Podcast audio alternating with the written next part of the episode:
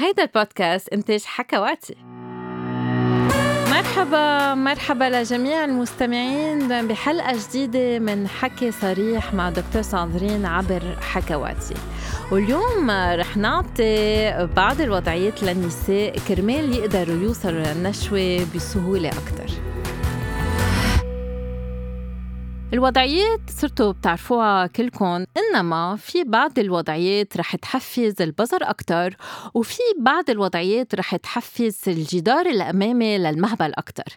علما إنه الجدار الأمامي للمهبل كمان بحفز البصر وعلما إنه بعض النساء رح يطلبوا تحفيز لعن الرحم ومش للبصر ولا للجدار الأمامي للمهبل.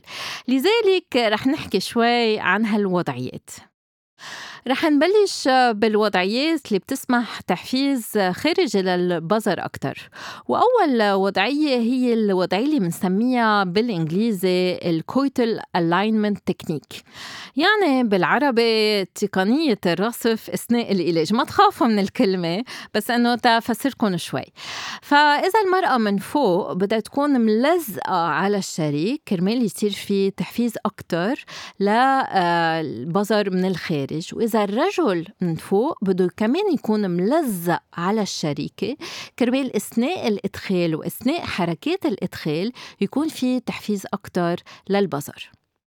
الوضعية الثانية هي الوضعية الأمازون يعني آه، وضعية الفارسة. بس تكون المرأة من فوق بتكون شوي مجلسة حالها وتكون عم تضغط عظمتها عظمة العينة على عظمة العينة تبوت الشريك. بهالطريقة بتكون عم بتحف البزر تبعولها على عظمة العينة تبوت الشريك. وأحسن بهالوضعية مش بس تكون عم تعمل علاج عادي يعني من جوا لبرا من جوا لبرا.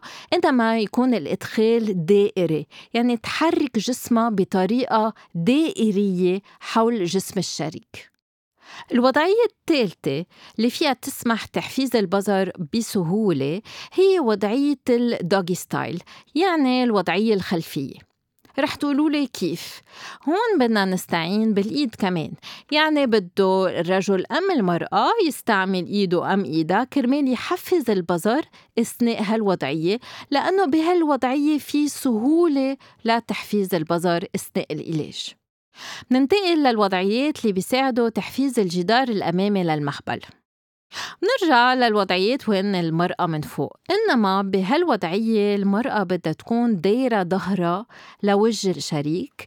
بهالطريقة رح يصير في تحفيز أكتر للجدار الأمامي للمهبل. وهون كمان بدها تقدر إذا فيها تكون عم تعمل حركات دائرية تيصير في تحفيز أكتر. وضعية الدوغي ستايل كمان وضعية فيها تستعملها المرأة إنما بدها تظبطها شوي. يعني بدها تكون شوي ملقحة أكتر على بطنها.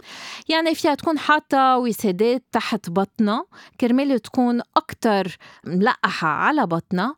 وساعتها رح يكون في تحفيز أكتر للجدار الأمامي للمهبل الوضعية التبشيرية فيها كمان تسمح آه، تحفيز الجدار الأمامي للمهبل إنما هون المرأة بدها ترفع إجريها وبدها تحطهم على كتافات الشريك. وبدنا نذكر إنه في بعض النساء بحبوا التحفيز لعنق الرحم. كرمال نحفز عنق الرحم بدنا إدخال عميق كتير. يعني المرأة بدها تكون من فوق بطريقة عمودية فوق الشريك كرمال يكون الإدخال كتير عميق. أم بدنا نرجع نلجأ للدوغي ستايل إنما هون الرجل بده يكون مجلس والمرأة يكون جسمها عمودي بالنسبة لجسم الرجل. وهيك تنتهي حلقتنا لليوم. يلا افتحوا كتاب الكماسوترا وشوفوا كل هالوضعيات وبركة طبقون يلا باي باي.